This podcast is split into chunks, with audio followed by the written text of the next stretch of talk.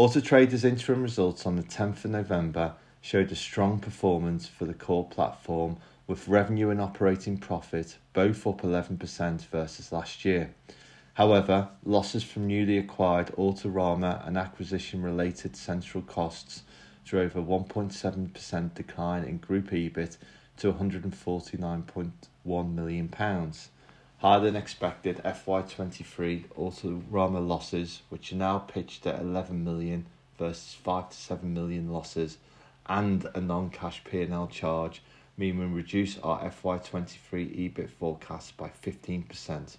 However, we continue to believe the shares are undervalued because of the high quality of the core business and the long-run opportunities to grow revenue at high margins set out in our initiation note last month.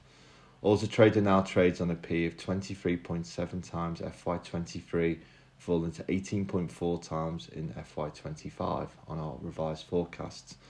The positive reaction of tech stocks from the lower than expected U S C P I data on the tenth of November has boosted average peer multiples compared to our initiation note. However, the downgrade has dragged this down.